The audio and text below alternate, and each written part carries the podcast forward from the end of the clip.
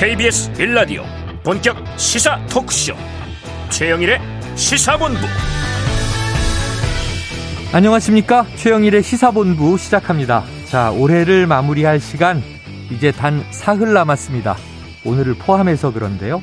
자 오늘과 내일 또 종무식을 하는 직장들도 많습니다. 힘든 한 해를 버텨내고 지탱하시느라 정말 수고들 많이 하셨습니다. 자 그런데요. 기사를 보니까 이 반도체 대기업 성과급으로 연봉의 50%를 쏜다. 이런 제목이 눈에 띄었죠? 자, 일반 직장인들은 언감생심 부럽기도 하고요. 또 빠듯한 현실에 힘, 힘, 힘이 빠지시기도 할 것 같습니다. 하지만 이 시간의 흐름은 멈춤이 없죠. 해가 바뀌는 시기에도 허락된 휴식은 뭐 주말 정도 잠깐입니다.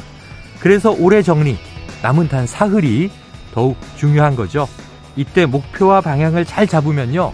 새해 초에 순항을 할 수 있고 또 목표도 방향도 못 잡고 새해가 시작돼 버리면 새해 초를 표류하는 방황의 시간으로 허비하게 되는 거죠. 자, 새해에 꼭 해나가야 할 것들 직장 관련도 있으실 거고 가게나 건강, 가족사 챙기면서 이 남의 일뿐이 아니고요. 나 자신을 위한 계획도 꼭 세워보시길 바랍니다. 뭐 운동, 금연, 여행, 또 자기만의 공부 어, 이런 거 다 좋을 것 같습니다. 자, 며칠 후 새해 건강하고 역동적으로 함께 움직여 보시자고요. 최영일의 시사본부 출발합니다.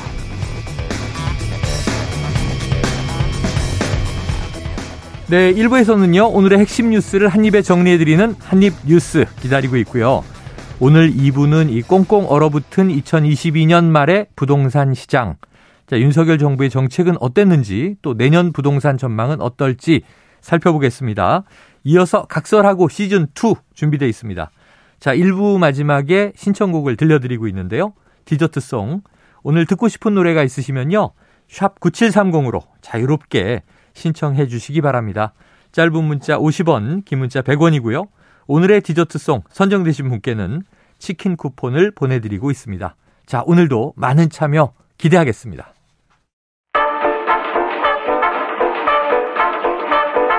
최영일의 시사본부 한입뉴스. 네, 근무일 평일 기준으로 오늘과 내일 남았습니다. 자, 오늘 헬마우스 임경빈 작가, 박정호 오마이뉴스 기자와 한입뉴스 입을 열어보도록 합니다. 두 분 어서 오세요. 안녕하세요. 자, 목요일, 금요일 이렇게 남은 거죠. 네. 토요일까지가 올해고요. 자, 최근에 이 북한 무인기의 영공 침투에 대한 우리 정부의 대응이 미흡했다. 뭐 군이 사과도 내놨습니다만 이런 비판이 나오는 상황인데 자, 윤석열 대통령이 확실한 응징과 보복을 강조했습니다. 네, 윤 대통령이 어제 예정돼 있던 국가균형발전위원장 등 위촉장 수여식 겸 오찬을 미루고 네. 참모진들과 회의를 했습니다. 이 자리에서 윤 대통령은 북한의 어떠한 도발에도 확실하게 응징 보복하라. 또 북한에 핵이 있다고 두려워하거나 주저해서는 안 된다. 이렇게 얘기를 했거든요. 그리고 이제 어제 예, 오늘 이제 대전 국방과학연구소에 방문할 계획이다. 이걸 이례적으로 좀 공개하기도 했고 네. 오늘 윤 대통령이 국방과학연구소를 찾아서 어 우리의 뭐 여러 가지 요격 시스템이나 공격용 미사일 개발, 뭐 드론 미사일 이런 비행물 감시하는 이런 것들에 대해서 어좀 들여다봤고요. 그리고 네. 오늘도 이 연구소에서 발언이 있었는데요. 어떤 얘기를 했냐면 우리가 평화를 얻기 위해서는 압도적으로 우월한 전쟁 준비를 해야 된다. 음. 위장된 평화로는 안보를 지킬 수 없을 뿐 아니라 그 기반마저 무너진다는 것을 확실하게 깨달아야 된다. 이렇게 강조를 했습니다. 아울러 북한 무인기, 무인기뿐만이 아니라 우리 영공을 침범하는 모든 비행 물체에 대한 전반적인 대응 체계를 재검토해서 미비점을 신속하게 보완하라. 이렇게도 지시를 했습니다. 네, 굉장히 좀 강한 안보 관련 강한 발언이 대통령으로부터 나왔는데요. 자, 임 작가님, 민주당에서는 이윤 대통령의 발언에 대해서 좀 비판이 나오는 것 같아요. 그렇습니다. 이제 민주당의 입장을 보면 대체로는 부실 대응 비판을 덮기 위해서 일부러 음. 대통령이 화를 내고 있는 거 아니냐 이제 아. 이런 얘기까지 좀 나오는데요. 네네. 박홍근 민주당 원내대표 같은 경우는 어, 위험천만한 인식과 발언이다라고 직격을 했습니다. 네. 국민들은 이러다가 전쟁이라도 나는 거 아니냐 이렇게 음. 불안해하고 있는데 대통령이 확전 각오부터 원점 타격까지 강경 일본 일변도의 발언으로 오히려 이제 국민들의 음. 불안을 부추기고 네. 있다. 라고 지금 비판을 했고요. 어, 그리고 이제 더 이상 국민을 불안하게 만들어서는 안 된다. 음. 국군 통수권자로서 안보 무능을 국민께 사과하고 관계자를 문책하기 바란다. 또 이렇게 강조를 하기도 했습니다. 네. 지금 이제 대체로 대통령의 최근 행보를 보면 어 이제 무인기 사태가 있고 나서 음. 강경 드라이브를 더 이제 걸어 나가는 좀 양상으로 보이고 있습니다. 근데 이제 뭐 민주당에서도 지적을 했습니다마는 국방부 의 전문가들이 하는 얘기도 사실관계에 대해서 이제 국방부나 정부에서 조금 더 명확하게 설명을 하고 음. 앞으로 어떻게 갖춰 나갈지에 대해서 이제 소상하게 국민들한테 알리는 노력이 조금 더 필요하다. 네. 지금은 이제 말의 수위를 높이는 것도 중요하지만 무인기 대응에 있어서 우리가 갖추고 있는 건 뭐고 어, 앞으로 이제 부족해서 더 채워나가야 되는 건 뭔지를 좀 음. 명확하게 할 필요가 있다. 이런 얘기가 나오고요. 그래서 이제 국방부의 전문가들 얘기를 들어보면 우리가 이제 레이더라든지 이런 어떤 탐지 능력에 있어서는 2017년에 예, 무인기 그 낙하물을 이제 발견했을 때에 비하면 비약적으로 발전을 했는데 네. 그럼에도 불구하고 여전히 뭐 재민 기술이라고 해서 네네. 무인기를 교란시켜서 추락시킨다든지 이런 어떤 신기술에 있어서는 아직 음. 좀 개발이 필요하고 아, 신기술 개발이 이제 돌입한 지도 얼마 안 됐기 때문에 음. 어떻게 보완할지에 대해서 이제 다른 장비들이나 다른 대응 방식을 더 고민해야 된다. 이제 이런 얘기들이 많이 나오고 있습니다. 네, 알겠습니다. 자, 어제 국회 국방위원회가 있었는데 북한 무인기의 영공 침범 사태의 원인과 배경을 두고 지금 여야가 상당히 공방을 벌인 것 같습니다. 네, 그러니까 어제 국방위를 쭉 보면은 국민의힘에서는 뭐 전임 문재인 정부의 음. 책임을 돌리는 모습을 볼 수가 있었고요. 네. 민주당은 현재 윤석열 정부의 대북 경계가 좀 안일했다 음. 이렇게 지적을 하면서 차이점을 볼 수가 있었는데 국민의힘의 간사 신원식 의원은 어떤 얘기를 했냐면 문재인 정권의 잘못된 안보 정책에 참담한 성적표가 배달이 된 거다. 네. 골든 타임을 놓친 것뿐만이 아니라 북한 무인기가 나올 수 있도록 더 유리한 조건을 조성해 준 게 바로 9.19 합의다. 음. 이, 이 정권에서 이런 행위를 한 사람들이 어떻게 손가락질을 할 수가 있냐? 내로남불이다. 음. 이렇게 비판을 했고요. 네. 반면에 민주당에서는 김영배 의원이 이런 얘기를 했어요. 국방부 장관으로부터 12시에 직접 보고를 받았는데도 음. 대통령실에서는 국민에게 아무런 보고를 하지 않았고 윤 대통령은 만찬을 하면서 반주까지 했다. 네. 도대체 이 정부가 안보에 대해서 책임감을 갖고 있는가를 묻지 않을 수 없다. 그러니까 이 대응 자체가 아, 좀 잘못됐다 이런 얘기를 했습니다. 네. 아, 결국에는 뭐 어제 이종석 장관이 국방부 장관이 국방위 나와서 군이 적절하게 대응하지 못했다라고 사과는 했습니다. 네. 아, 다만 뭐 이 장관이 어제 얘기하기로는 탐지 자산으로 파악을 해봤더니 이 무인기가 용산 상공까지 오지 않았다 이렇게 답을 했는데 음. 민주당에서는 그 어떻게 확실하게 그렇게 확답을 할 수가 있냐 음. 와서 갔을 가능성도 있다라고 또 맞서는 모습도 보였거든요. 네.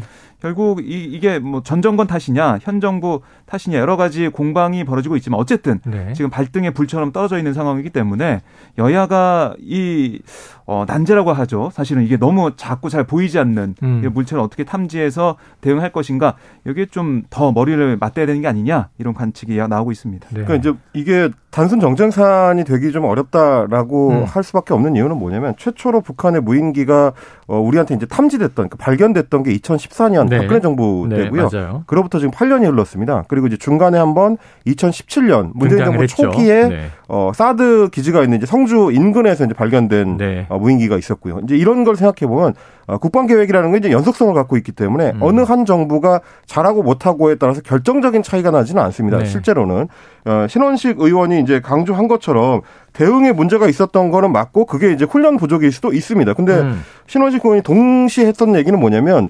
2017년에는 발견도 못했던 거를 이번에는 레이더 장비라든지 이런 것들이 업그레이드가 많이 돼서 탐지하는데 성공했다. 라면서 이제 정부를 이제 칭찬했거든요. 네네. 근데 사실 그 탐지력이라는 거는 어, 윤석열 정부 출범하고 8개월 만에 갖춰질 수 있는 게 아니고 네. 지난 5년여에 걸쳐서 문재인 정부 때 투자한 결과로 이제 탐지력이 높아진 네. 걸로 봐야 됩니다. 음. 그렇다라는 얘기는 이게 여야가 단순 공방할 게 아니고 부족한 부분을 어떻게 이제 보완해 나갈지에 대해서 이제 중지를 모아나가는 방식으로 국방위원회가 이제 운영이 돼야 된다. 음. 이 부분을 한 번 더 말씀드리고 싶습니다. 알겠습니다. 자, 한편 아까 이제 만찬 자리에 반주 얘기가 나왔는데 대통령실 고위 관계자는요, 만찬 자리에서 대통령은 술을 마시지 않았다 하고 밝히면서 명예훼손 등 법적 조치 가능성도 언급을 했다고 하네요. 자, 핵심은 이제 어떻게 아까 말씀하신 대로 미래지향적으로 이런 일을 우리가 잘 탐지하고 또 잘 대응을 해서 뭐 요격을 하든 격추를 하든 방어 능력을 좀 확실하게 올릴 것인가 여기에 있다라고 보여지네요. 다음 이슈로 넘어가 보겠습니다. 자, 뇌물수수와 정치자금법 위반 혐의를 받은 민주당의 노웅래 의원이죠. 어제 본회의에서 체포동의안에 대한 표결이 있었는데 결국은 부결이 됐군요. 그렇습니다. 현역 국회의원은 회기 중에 국회 동의 없이 체포 구금되지 않는 불체포 특권이 있죠. 그래서 국회 본회의에서 체포 동의안 표결 절차를 진행을 한 건데 네. 예, 노 의원 같은 경우는 이 체포 동의안 무기명 투표 결과 아, 이거는 그러니까 비밀로 이제 투표를 하는. 겁니다. 아, 재석 271명 가운데 찬성 101명, 반대 161명, 음. 기권 9명으로 부결이 됐습니다. 네. 그러니까 가결 요건이 재석 의원 과반수 찬성에 못 미치는 그런 상황이 됐는데요. 아, 국민의힘과 아, 또 이제 노웅래 의원 소속 정당 민주당에서는 체포 동의안에 대해 각각 자유 투표로 하겠다라고 밝혀놓은 상황이었어요. 음. 하지만 표결 결과를 보면 169석의 민주당에서 뭐 대거 반대표가 나온 걸로 네. 볼 수가 있는 상황이고요. 정의당 같은 경우도 6명 의원 전원이 찬성 투표하겠다라고 밝힌 바가 있기 때문에 음. 민주당에서 어떻게 보면 어제 결과만 놓고 보면 단일 대우가 만들어졌다라고 네. 볼 수가 있겠습니다. 체포동의안 부결된 게 21대 국회 들어서 첫 사례인데요. 앞서 민주당 정정순 또 무소속 이상직 국민의힘 정찬민 의원 등 21대 국회로 넘어온 체포 동의안은 모두 가결된 바가 있습니다. 네, 그래요. 자, 그런데 어제 이 한동훈 법무부 장관이 이제 국회 본회의에서 한 체포 동의안 제안 설명이 또 여러모로 회자가 되고 있더라고요.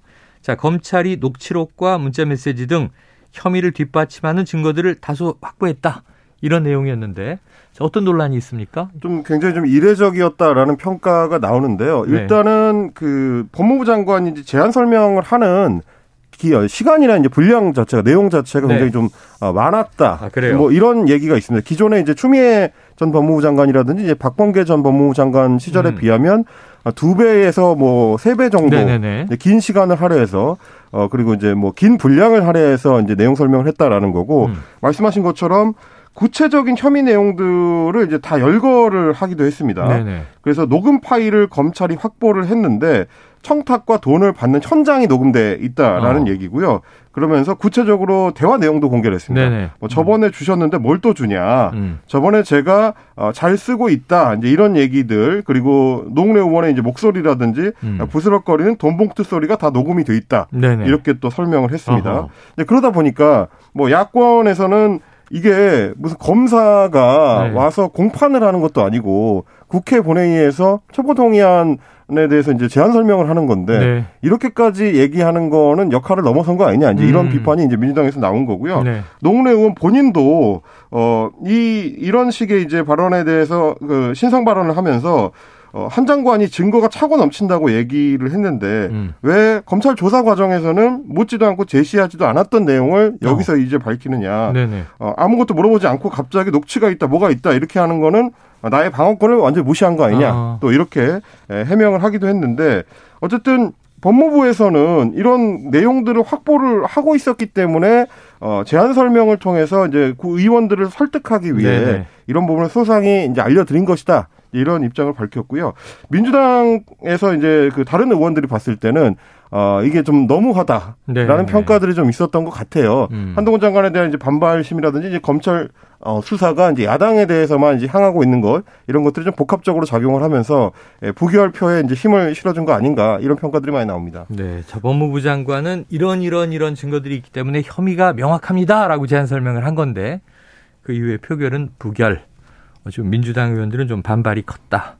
네, 특히 이제 한동훈 장관의 전임 네. 법무부 장관이었던 이 박범계 의원이 현, 현역 의원이죠. 네, 뭐라고 했냐면 심리적으로 검찰당이 존재한다는 느낌이다. 뭐 어. 이런 주장을 얘기를 했어요. 네. 그래서 한동훈 장관의 설명 가운데 쭉 보면 특수검사로서의 경험, 뭐 확실, 상식 이런 표현과 제스처 이거는 법무장관의 체포동의안 취지 설명 한참 넘는 거 아니냐 음. 이렇게도 꼬집기도 했는데요. 어, 결국 이제 박범계 장관도 그 민주당 의원들 얘기를 쭉 들어보면 이, 너무 했기 때문에 오히려 그게 역효과처럼 어, 기권 정도만 해야지라고 생각했던 민주당 의원들을 반대하게 만들었다 이런까지 음. 나올 정도로 한동훈 장관의 어제 이제 발언 이게 좀 회자가 좀 많이 되고 있는 상황입니다. 네. 어제 같은 경우는 그래서 이제 실제로 반대표가 국민의힘 쪽에서도 일부 나왔다라는 얘기가 있긴 어, 하더라고요. 네네. 아무래도 이제 어, 검찰의 어떤 수사 양상에 대해서 반감을 갖고 있는 거는 어, 큰 범죄에서 봤을 때는 국회의원들이 또 예, 가질 수 있는 네. 감상이기도 하기 때문에 음. 거기에도 어느 정도 영향을 미친 거 아닌가 싶은 생각이 음. 듭니다. 알겠습니다. 자, 이 노웅래 의원의 체포 동의안 표결 결과도 주목이 됐던 본회의지만 사실 본회의는요 연내에 처리해야 할 이제 이 법안들을 일괄 처리하자. 그 중에 이제 특별히 문제가 됐던 게 일몰 법안들이란 말이죠. 그럼 어제 이 일몰 법안들에 대한 처리와 어떤 뭐 기타 법안 처리들도 있었습니까? 네, 일몰 법안은 예상했던 대로 어제 뭐 다뤄지지가 않았습니다. 아, 예. 그러니까 법사위에서도 이게 어, 올라오지 않은 그런 상황이기 때문에 음. 어제 어려운 그런 모습이었고요. 어제 국회 본회의에서는 한국전력의 회사채, 그러니까 한전채라고 우리가 음. 부르는데 이 발행 한도를 최대 6배까지 올려주는 내용의 음. 한전법 개정안이 가결이 됐고 또 스토킹 범죄를 예방하고 피해자 보호 및 지원 근거를 담은 스토킹 방지 및 피해자 보호 등에 관한 법률 네. 줄여서 스토킹 방지법이라고 부르는데 이것도 국회 문턱을 넘었습니다. 그러니까 피해자뿐 아니라 피해 사실을 신고한 사람에 대해서도 불이익 방지 장치를 둔 네. 그런 법안이고요. 아, 그리고 이제 반도체 공장의 인허가 기간을 단축하는 내용의 국가 첨단 전략 산업 경쟁력 강화 및 보호에 관한 특별조치법 일명 반도체 특별법도 통과가 됐습니다. 네. 아, 문제는 이제 일몰 법안이 어떻게 되느냐 그 운명인데 그렇죠? 어제도 박홍근 원내대표는 내일 그러니까 30일 음. 금요일 이제 마지막 날이라도 본회의 열어서 우리가 일몰 법안 처리해야 된다. 특히 안전운임제 이걸 네네. 그냥 일몰시켜서 되겠느냐라는 얘기를 민주당에서 하고 있는데 뭐 정부 여당에서는 계속해서 이거는 처음부터 일몰을 시키고 다시 들여다봐야 된다. 어, 정말로 음. 화물차 운전 기사들을 위한 방안이 무엇인지 하나하나 따져보자 이런 얘기를 하고 있어서요. 네. 아, 처리가 어려운 상황이고 또 저희가 몇 번 말씀드렸던 이 근로기준법 개정안. 네네. 30인 미만 사업장에 8시간 추가 근로를 정할 수 있는 추가 연장 근로제 이것도 일몰이 되는데 음. 이건 정부 여당이 계속해서 빨리 하자. 네네. 안 되면은 민주당의 책임이다라고 하고 있지만 민주당도 여기에 대해서는 응하지 않는 상황이라서 네. 이게 서로 어, 정부 여당과 아, 야당이 주장하는 원하는 이 법이 다 다른 상황이에요. 이게 합의가 계속 안 됐기 때문에 일몰이 될 가능성이 크다 이렇게 볼 수가 있겠습니다. 자. 지금 이제 여야 원내대표가 내일 본회의를 잡는 데에 어. 있어서 일단 합의를 해야 네네 그렇죠. 어, 그래야지만 이게 이제 통과될지 여부도 점쳐볼 음. 수가 있는데요. 아직까지는 여야 모두 내일 본회의를 잡겠다는 일정은 없는 상태고요. 네네. 그러면 이제 31일은 주말이기 때문에 또 본회의가 열릴 가능성이 낮고 그렇죠. 그러면 뭐 박정 기자님 말씀하신 것처럼 지금 쟁점되고 있는 일몰 법안들은 일단 대부분 일몰이 되고 음. 1월에 아직은 이제 임시국회가 이제 1월 초까지 좀 연장이 되어 있는 상태이기 때문에 그때 이제 추가로 논의가 돼서 이제 통과될지 여부는 조금 더 지켜봐야 될 것 같습니다. 그래요. 지금 또 국정조사도 1월 7일까지로 잡혀 있기 때문에 이 새해가 돼도 여러 가지 우리가 또 쟁점 사안들에 대한 여야의 각축을 보게 될 것 같고요. 자, 지금 이야기하신 대로 뭐 일몰 법안은 하나도 합의가 되지 않았고 이른바 비쟁점 법안 몇 개만 이제 어제 통과가 되고 거의 대부분의 뉴스는 노웅래 의원의 체포동의안에 쏠렸습니다. 그런데 인권위에서 이른바 이 노란봉투법 이게 이제 파업을 했을 때 노조에 대한 손배소를 이제 제한하는 이제 그런 내용을 담은 것이죠. 근데 이 관련 의견을 국회의장에게 표명하기로 했다. 이건 좀 의미가 있습니까? 네, 그러니까 사실은 노란 봉투법을 어떻게 할지, 그러니까 이게 환노위에서도 통과가 안 돼가지고 네. 뭐 법사위까지 또못 가는 그런 상황인데요. 인권위가 아, 이 상임위원회를 어제 열어서 현재 이제 국회에서 계류 중인 노란봉투법에 대한 음. 의견을 냈는데 이거는 노란봉투법이 필요하다. 네. 아, 왜냐하면은 이 거액의 손해배상과 가압류 이거는 헌법상 보장된 노동 상권을 위축시킨 그런 부분이기 때문에 네. 이건 노란봉투법이 꼭 필요한 상황이다 라고 국회 의장 김재표 의장에게 의견을 표명하는 그런 음. 상황이 됐는데요. 뭐 의결이 됐으니까 표명이 되는 그런 상황이 되겠고요. 지금 보면은 정의당에서 어떻게 보면 음. 제일 열심히 네. 이 사안을 얘기를 하고 있어요. 또 민주노총에서도 민주당사 뭐 이 들어가는 상황까지 음. 벌어졌고 지금도 국회 앞에서는 집회를 하고 있는 네네. 그런 상황이거든요. 근데 하지만 민주당에서 지금 환노위에 어, 법안심사 아, 소위 위원장도 민주당 또 어, 지금 환노위 위원장도 전해철 의원으로 네. 민주당이 어떻게 보면은 키를 쥐고 있는데 이거 민주당이 제대로 안 해주는 것은 좀 소, 너무 소극적인 게 아니냐 음. 이런 비판이 노동계와 지금 정의당에서는 좀 나오고 있는 상황입니다. 이게 알겠습니다. 이제 쟁점이 된 지 13년이 된 법이긴 해요. 네. 뭐 2009년에 이제 어, 쌍용차 사태 이후로 이제 계속해서 이제 논의가 되었던 법안이긴 한데 네. 어쨌든 민주당도 뭐 당 대표가 직접적으로 의견을 표명할 정도로 좀 관심 음. 사안이고 어 바로 이제 며칠 전에도 민주노총에서 이제 민주 당사에 대한 점거 농성을 좀 했었기 때문에 네. 이번에야말로 이 사안이 제대로 국회에서 이제 논의가 될 수 있을지 음. 어, 올 초까지 조금 내년 초까지 조금 지켜봐야 되겠습니다. 알겠습니다. 그, 그렇더라고요. 그러니까 민주노총 쪽 얘기를 들어보면 이게 왜 민주당 당사에 들어갔냐 음. 그렇게 물어보니까 아니 민주당이 할 수 있는 것 정도 해줘야 되는 거 아니냐. 아. 법사위에 가면은 뭐 법사위원장이 김도 국민의힘 네네네. 소속 의원이니까 맡기고. 거기는 어렵다고 하더라도 민주당이 만약에 이 법을 통과시킬 정말 원한다면 음. 할수 있는 만큼은 해라. 이렇게 이걸 좀 목소리를 내고 싶었다고 하더라고요. 네, 알겠습니다. 자, 또 어제 국회 농림축산식품해양수산위원회 전체회의에서는요, 민주당 단독으로 양곡관리법 개정안을 본회의에 직회부 하는 것으로 의결을 해서 여야가 대립하기도 했습니다. 자, 지금 12시 41분 향해 가고 있는 시간입니다. 목요일 점심시간 교통 상황을 알아보고 이어가도록 하겠습니다. 자, 교통정보센터 나와주세요. 네, 한낮에도 찬 바람이 불면서 기온이 크게 오르지 못하겠습니다. 서울의 낮 기온은 0도고요. 체감 온도는 영하 3도를 보이면서 종일 추운 날씨가 이어지고 있습니다. 강추위 속에 건강 관리 잘 해주시고요. 옷차림도 종일 따뜻하게 해주시기 바랍니다. 현재 국회의사당 5번 출구 앞에 집회 참가자들이 모여 있습니다. 집회 관계로 의사당대로 국회 앞에서 여의도 공원 방면, 국회의사당역 5번 출구 앞이 통제되고 있고요. 집회 후에는 행진도 예정되어 있습니다. 이 도로 이용하시 이용 하신다면 참고해 주시고요. 현재 경부고속도로 서울 방향은 기흥 부근 5차로에서는 고장난 화물차가 서 있습니다. 수원에서 밀리고 있고요. 달래내 부근에서 반포까지는 항상 밀리는 수도권 구간인 만큼 현재 10km 넘게 천천히 갑니다. 서울 양양고속도로 상황은 양양 쪽으로 빠져나가는 차들이 많은데요.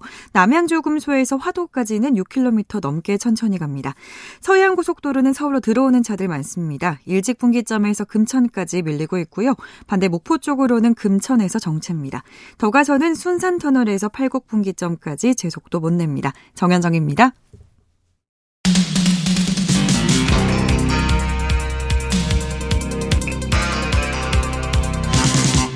최영일의 시사본부. 네, 다음 이슈로 가보겠습니다. 자, 이재명 민주당 대표 어제 광주를 찾았습니다.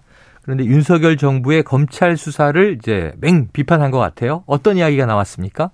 네, 이재명 대표가 어제 이제 광주의 전통시장을 찾아서 음. 거기 있는 시민들을 만난 다음에 네. 그 다음에 검찰 독재 야당 탄압 규탄 연설에 이걸 어. 그 시장 안에서 진행을 네네네. 했어요. 이렇게 얘기했습니다. 검찰이 하나의를 만들어 사회 요직을 다 차지하고 있다. 아, 음. 이재명을 죽인다고 그들의 무능과 무책임이 가려지겠냐 이렇게 강하게 얘기를 했고요. 어, 그리고 어, 검찰의 이런 수사 아, 이런 것들이 없는 죄도 만들어내는 그런 상황까지 가는 게 아니냐 이런 얘기. 뭐 오늘도 한 토론에 참석해서 네네. 이런 아, 강조를 했는데 음. 결국에는 어제 광주 같은 경우는 사실 민주당의 핵심 지지층, 네네. 지지 지역이다라고 볼 수가 있어서요. 자신에 대한 검찰 수사를 비판하면서 지지 세력을 좀 결집하는 그런 목적이 있는 게 아니냐 이런 해석도 나오고 있습니다. 네. 아, 그러면서 이 대표가 한 말이 이재명을 지키지 말고 나라를 지키고 민주주의를 지키고 여러분 스스로를 지키고 우리의 이웃과 가족을 지키자 함께 싸워야 된다. 민주당은 하나다. 이렇게 얘기하면서 지금 뭐 어떻게 보면 비명계 쪽에서는 여러 가지 얘기가 나오고 있지만 네. 단일 대우를 유지하자 지키자 이렇게 강조한 걸로 보입니다. 네. 그리고 또 하나 덧붙인 내용이 윤석열 대통령이 마치 고스톱을 쳐서 딴 돈처럼 음. 내 마음대로 하면 그만이다. 국민들이 죽어나가든 말든 나만 잘 먹고 잘 살면 된다. 이런 식으로 해서야 되겠느냐. 음. 윤 대통령을 겨냥하기도 했습니다. 네. 하지만 뭐 정진석 국민의힘 비대위원장이 오늘 비대위 회의에서 한 발언을 보면 호남을 볼모로 한 민주화운동 코스프레 한다고 파렴치한 개인 비리가 숨겨지겠냐. 음. 또 강하게 도 비판을 반박을 했거든요. 그러면서 민주화운동 코스프레 도피 투어를 당장 중단하라. 음. 이재명 사법 리스크의 본질은 권력형 범죄다.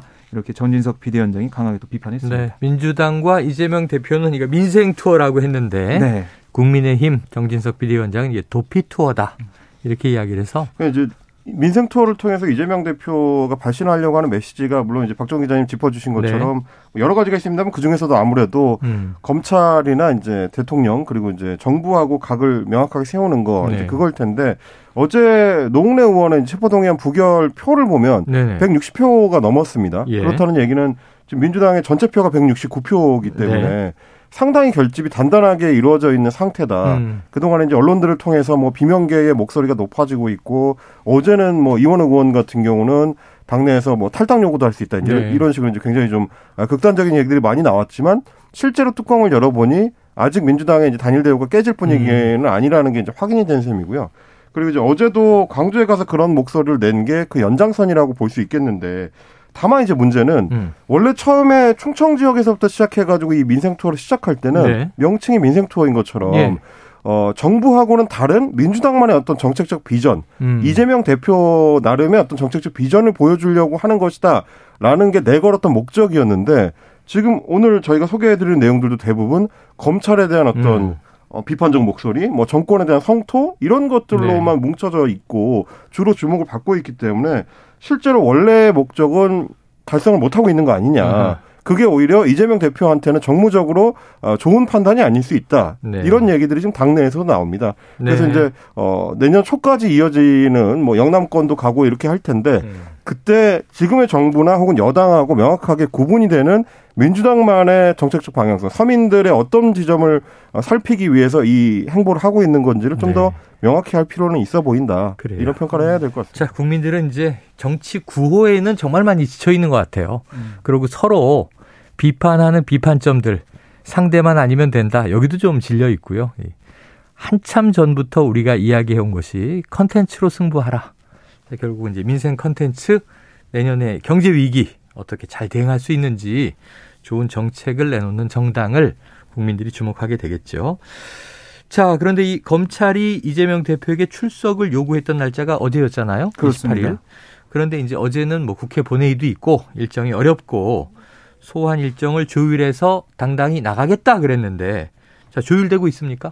네, 검찰이 그 이재명 대표에게 1월 둘째 주, 그러니까 다음 달 10일에서 12일 사이 네네네. 이 날을 새 출석일로 제한을 했고요. 음. 이 대표도 어제 이제 국회에서 기자들에게 어, 출석하기로 했다. 아, 뭐 그렇게 하시면 된다 이렇게 답을 했어요. 네. 그래서 구체적 출석 일정에 대해서는 변호인과 협의 중이다 이런 설명을 민주당에서 내놓고 있는데요. 네, 오늘 또 이 대표가 기자들과 잠깐 만났는데 네. 기자들이 또 물어봤습니다. 음. 구체적인 출석 일정 결정이 됐냐 물어봤더니 이 대표는 대통령 가족들에 대한 수사는 언제 하는지에 대해서도 관심을 가져주시길 바란다. 아. 이렇게 또 답을 네네네. 하기도 했습니다. 그러니까 뭐 검, 특정되지 않았고 특정되지 않았고 이제 검찰의 수사의 불공정성 이것도 다시 한번 꼬집는 네, 그런 모습이었습니다. 한 셈이 됐네요. 네. 근데 아마 당 지도부에서도 여러 고민을 한 것 같은데 네 여러 이제 전략적인 카드들을 두고 예. 검찰 소환에 응할 거냐 안 할 거냐 음. 언제쯤이 좋겠다 이런 거를 고민을 했을 텐데 결과적으로 보면은 검찰 소환에 응해서 소환 조사를 받는 게 나중에 경, 검찰 쪽에서 혹시나 음. 어뭐 체포 동의안을 제출하거나 네. 뭐 구속을 시도할 가능성을 차단하기 위한 목적도 네네. 이제 깔려 있을 수 있다. 예. 성실하게 야 제1야당 대표가 직접적으로 그렇죠. 직접 검찰에 출석해서 응하고 있기 때문에 네. 그렇게 하기에는 이 검찰의 이제 무리수로 보일 수가 있기 때문에 차단 효과까지도 이제 계산한 걸로 좀 보입니다. 알겠습니다. 자, 다음 이슈로 가보겠습니다. 어제도 전해드렸지만 지금 국회 이태원 참사 국정조사 특별위원회 계속 진행되고 있는데요. 지금 2차 기관 보고를 진행하고 있습니다. 자, 박 기자님, 지금 네. 이루어지고 있는 사안인가요? 네, 진행이 되고 있는데요. 네. 오세훈 서울시장과 김광호 서울경찰청장, 음. 어, 뭐 이명규 신임 용산 경찰서장, 네. 최성범 용산 소방서장 등이 참석을 해서 음. 지금 2차 기관 보가 진행이 되고 있습니다. 박희영 용산구청장은 지금 구속이, 구속이 됐죠. 네, 그래서 오늘 참석을 못하게 됐고 현재 직무대리를 맡은 권윤규 어, 용산구청 행정지원 국장이 대신 출석을 했다라고 전해지고 있는 상황인데요. 네.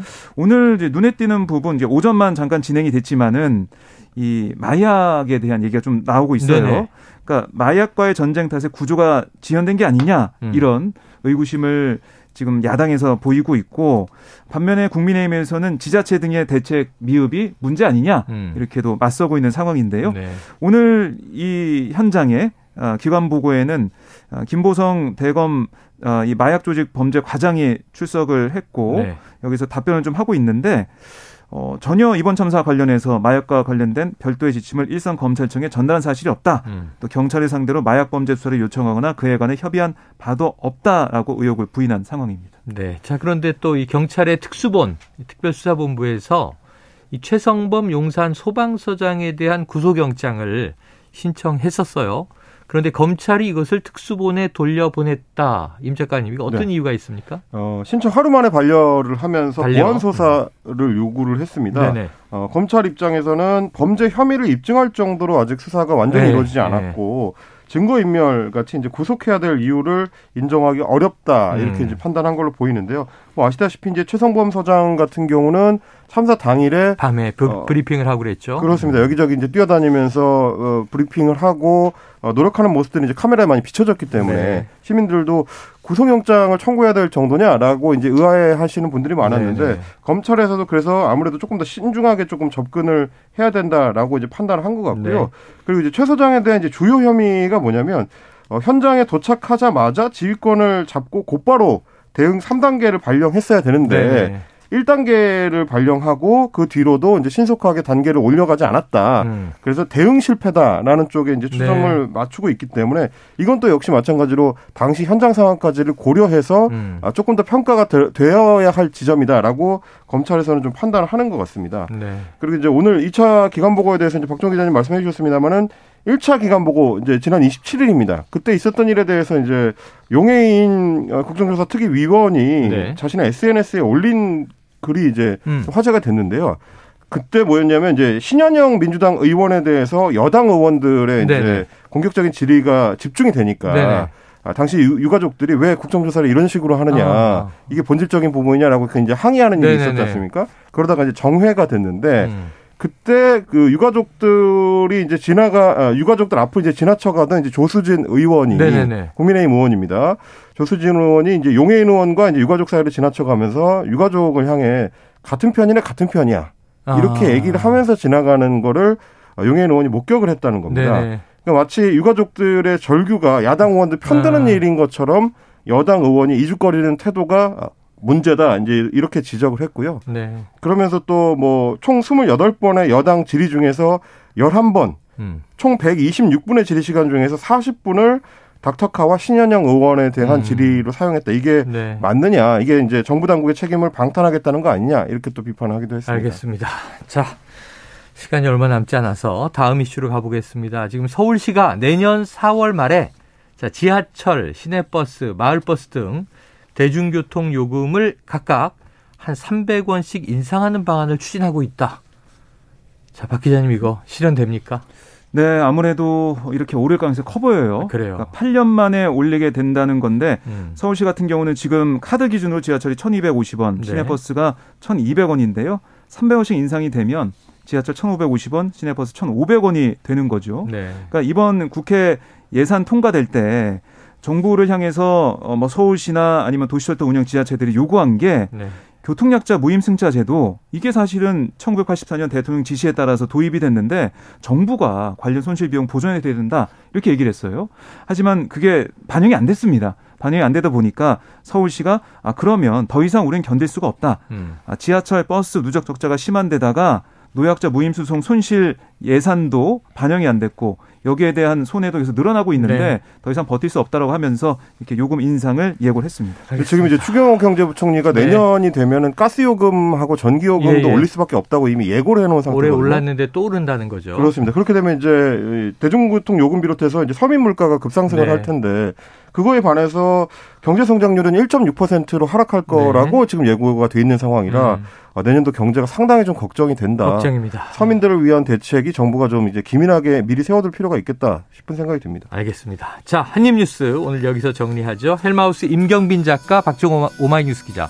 수고하셨습니다. 고맙습니다. 고맙습니다. 자, 청취자 의견들이 있습니다. 1SW님, 공정하게 수사해야 합니다. 자기 편은 안 하고 상대편만 박살내는 것 국민들은 다 알고 있습니다. 이렇게 얘기하셨고요. 또 다른 청취자 8908님은요. 윤 대통령 앞으로 잘할 것입니다. 피의자 신분으로 다니면서 나라를 어지럽게 하면 안 된다고 국민 대다수는 생각합니다. 국민들을 언급해 주셨는데 국민들의 뜻은 뭐 물론 이제 의견이 다양하겠죠. 어느 쪽에 있는지는 또 총선을 저희가 주목하고 있습니다. 자, 오늘의 디저트송은요. 청취자 1118님, 김광석의 일어나 신청해 주셨고요. 노래 듣고 저는 입으로 돌아오겠습니다. 어느 곳